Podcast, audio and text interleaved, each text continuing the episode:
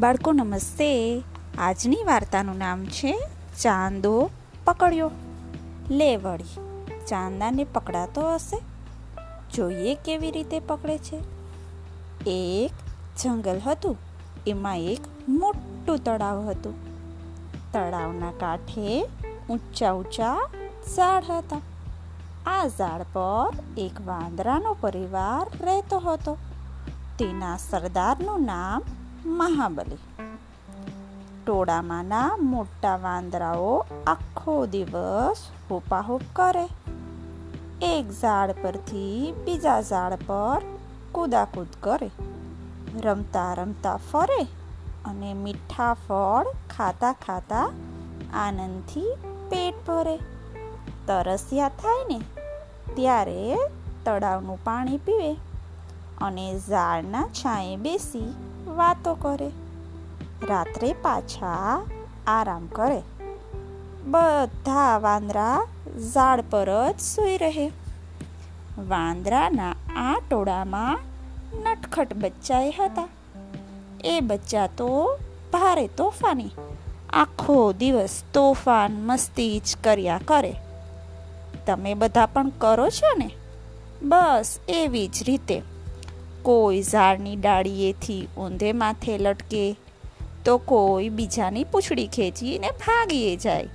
વળી એકબીજા સામે કચકચ દાંત કાઢે અને અંધારું થાય ને, તોય આ બચ્ચા જરા પણ જંપે નહીં. રાત પડે ને, તોય ઊંઘે નહીં. એક વખતની વાત છે. રાત્રિનો સમય હતો.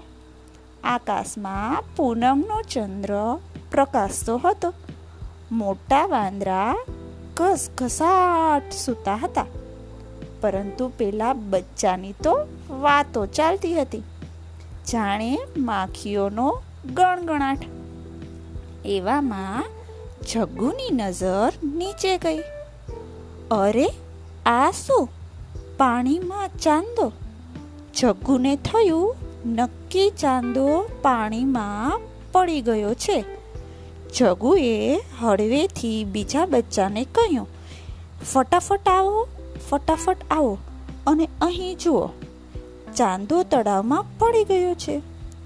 વાંદરાની સેના બધા બચ્ચાએ ચૂપાચૂપ નીચે જોયું. તળાવના શાંત જળમાં ચંદ્રનું પ્રતિબિંબ દેખાતું હતું. બચ્ચા કહે, અરે આ તો ચાંદો જ પડી ગયો છે. ચીમ્પુ કહે, ના ના, આ ચાંદો નથી. આ તો સરસ મજાનું મીઠું મીઠું ફળ છે. મોન્ટી બોલ્યો, કે જે હોય તે, પણ કેવું રૂપાળું છે? ચાંદો હોય કે ફળ? એને પાણીમાંથી બહાર તો કાઢો. ચીમ્પુ કહે, મહાબલી દાદાને આપણે જગાડીએ?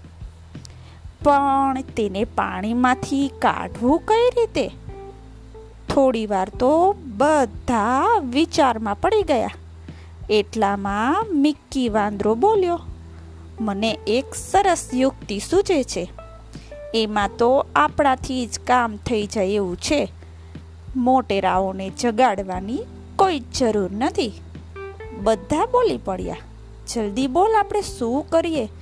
મિક્કી બોલ્યું જગ્ગુ ઝાડની ડાળી પકડી અને લટકશે. ચીમ્પુ તેની પૂંછડી પકડી લટકશે. મોન્ટી ચીમ્પુની પૂંછડી પકડી અને લટકશે. પોતાની ડોક ચારે બાજુ ફેરવી અને ટટ્ટાર થતા મિક્કીએ કહ્યું, હું તો બહાદુર મિક્કી છો. આ મોન્ટીની પૂંછડી પકડી છેક પાણી સુધી પહોંચી અને હું જઈશ ને ફટાક કરતો એ ચાંદાને પકડીને બહાર કાઢી લઈશ. બધાને એ ઉપાય ખૂબ જ ગમી ગયો.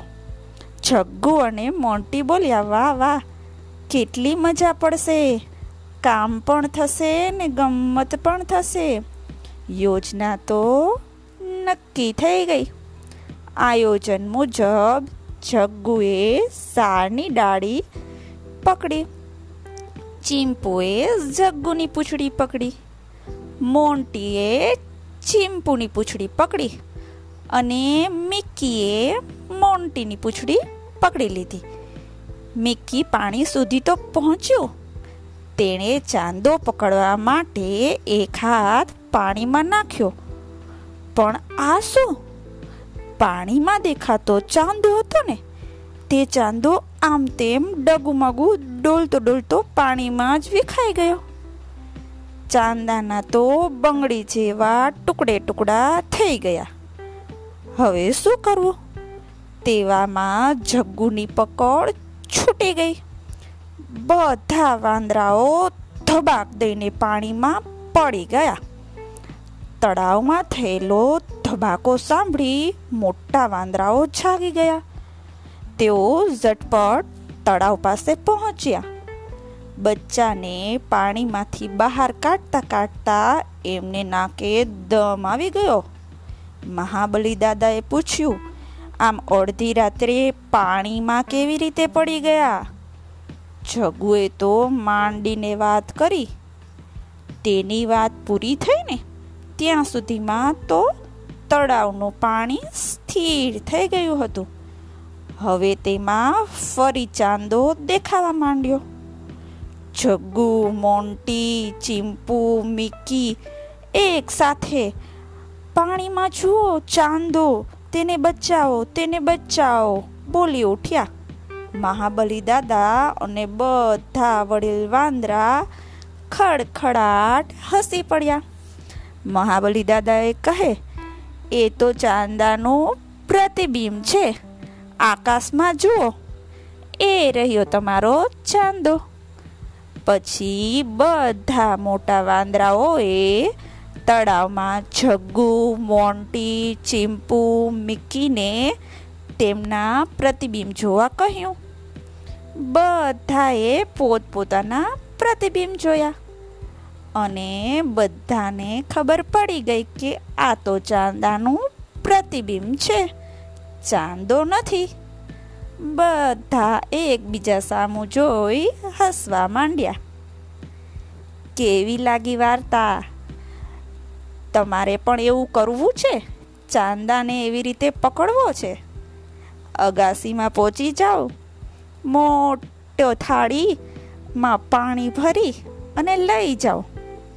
પછી જોજો, એ ચાંદો પકડાય છે કે નહીં? પકડશો? જરૂરથી પકડજો એ ચાંદાને હો. બાય